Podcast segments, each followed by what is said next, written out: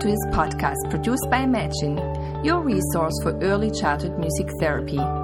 Imagine is produced by Della Vista Publisher and can be found on the web at www.imagine.musictherapy.biz. This podcast is entitled Stopping the Music Why, When, and How to Discuss Developmental Concerns with Families and presented by Elizabeth Schwartz. Elizabeth has practiced early childhood music therapy for over 26 years, working with hundreds of children and families through early intervention, preschool, and community groups. She is co founder and education training director of Raising Harmony Music Therapy for Young Children, home of Sprouting Melodies. She is the author of Music Therapy in Early in Childhood, a developmental approach, and You and Me Makes We, a Growing Together songbook.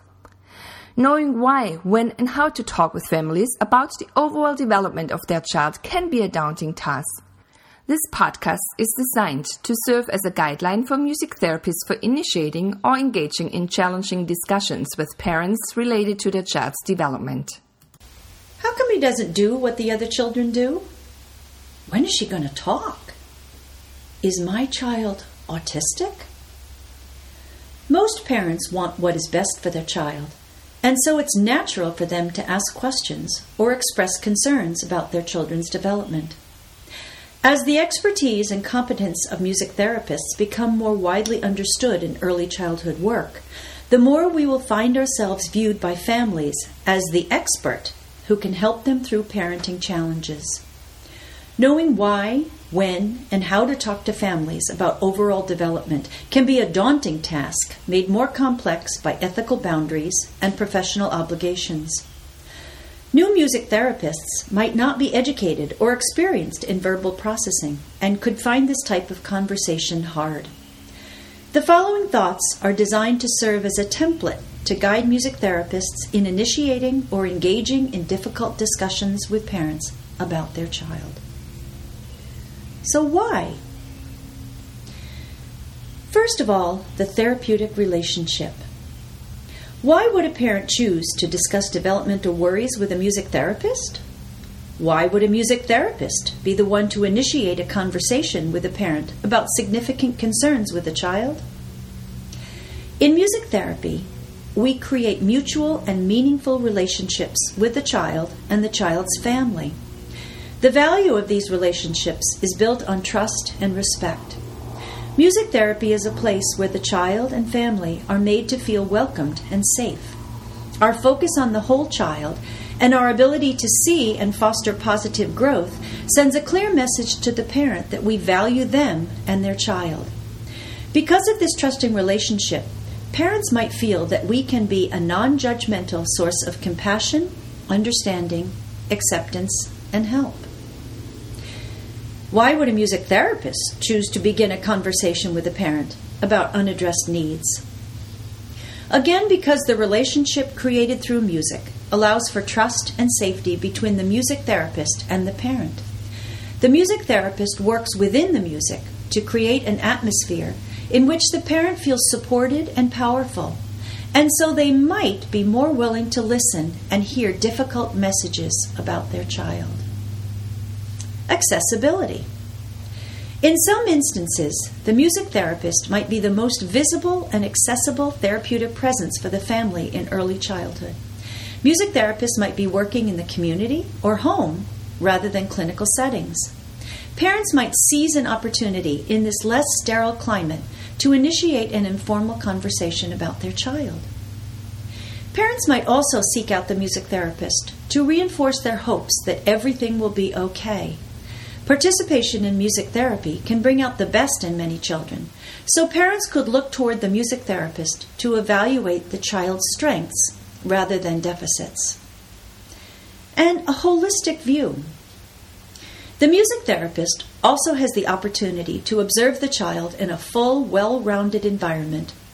Within music therapy, the child and family can be assessed across domains the music therapist has the skill and knowledge to evaluate cognitive, physical, social, emotional, communicative, and musical areas of functioning. This holistic view can highlight overall developmental issues that might be missed in more specific, narrow assessments. Since many music therapists work in groups, they also have the chance to see how a child is able to function in a more complex and challenging environment. So, when? The question of whether it is appropriate for a music therapist to have a conversation with a parent about developmental concerns is not a simple one. The therapist should examine a number of issues first in order to be ready to respond to parents professionally and ethically. Here are some of the questions to ask yourself. Do I have the legal and regulatory right to discuss overall developmental concerns with a parent? Need to know and adhere to the scope of practice for music therapy within your state, region, or country. Become familiar with practice regulations of other disciplines or professions that might prevent you from discussing certain developmental areas with parents. An example of this might be speech articulation concerns. Does discussion about overall development fall within my professional scope of practice? The Certification Board for Music Therapy scope of practice states draw conclusions and make recommendations based on analysis and synthesis of assessment findings. Music therapists in the United States are prohibited from diagnosis but can discuss conclusions and recommendations. Be clear with parents about this. Are the areas of discussion within my personal knowledge, experience, and expertise? Access current literature and research on best practices in early childhood. Draw on the expertise of others through conference presentations and continuing education opportunities. Speak with other team members. If you don't know, then say so or defer to other professionals. Am I performing my responsibilities as a music therapist within the professional code of ethics? Am I initiating or engaging in a conversation with a parent because it is in the best interest of the child or the parent or the family? Is the decision to not initiate or engage in a conversation with a parent in the best interest of the child, the parent, or the family? Am I fulfilling my responsibilities as a mandated reporter? Do I have enough unbiased documentation to support my conclusions about a child's developmental needs? Read or review your session notes, progress notes, and informal observations to make sure that you have sufficient information to support your concerns about the child. Correlate observations with developmental benchmarks in other areas. And finally, am I overstepping role boundaries by initiating or engaging in a conversation about overall development with a parent? Every relationship is built on mutual understanding of the roles of each participant.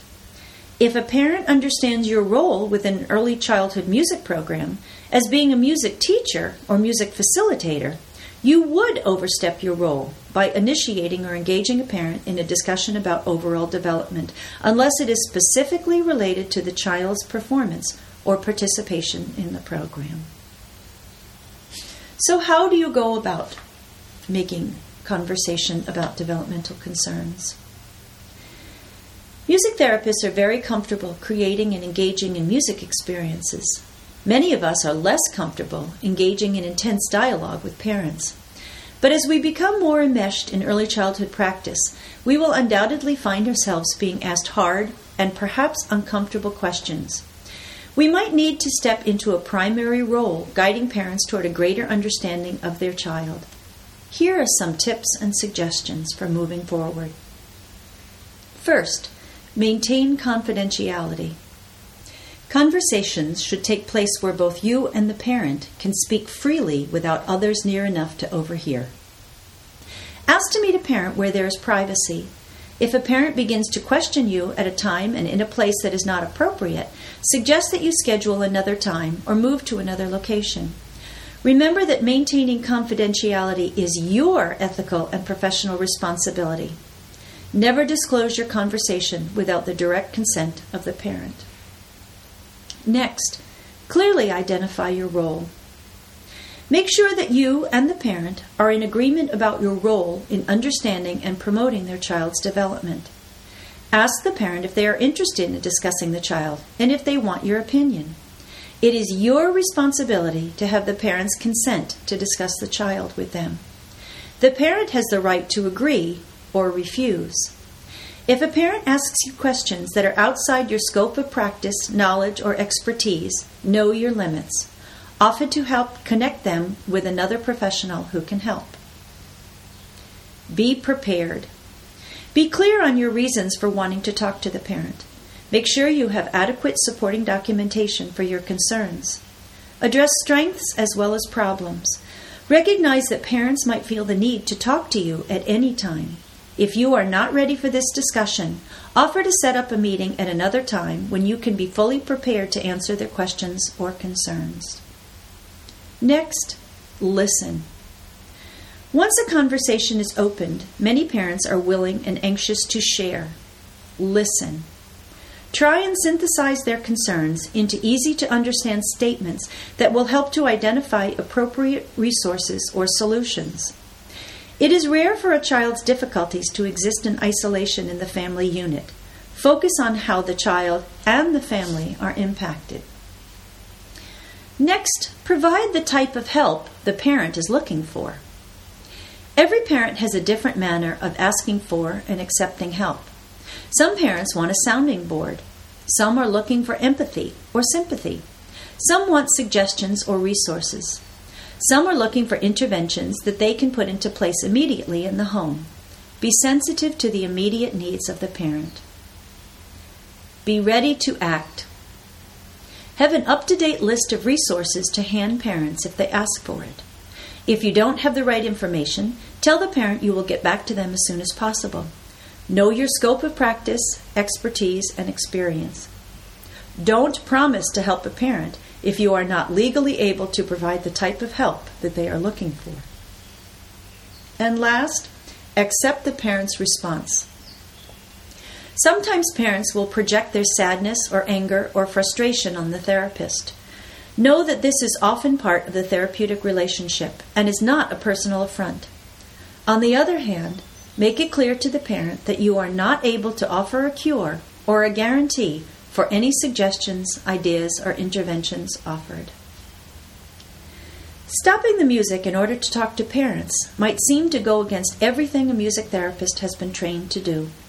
It might not be part of the perceived music therapy job description. But as music therapy gains respect and value, therapists need to be prepared to react and to respond to parents' concerns and to use all their available skills to give support. Thank you.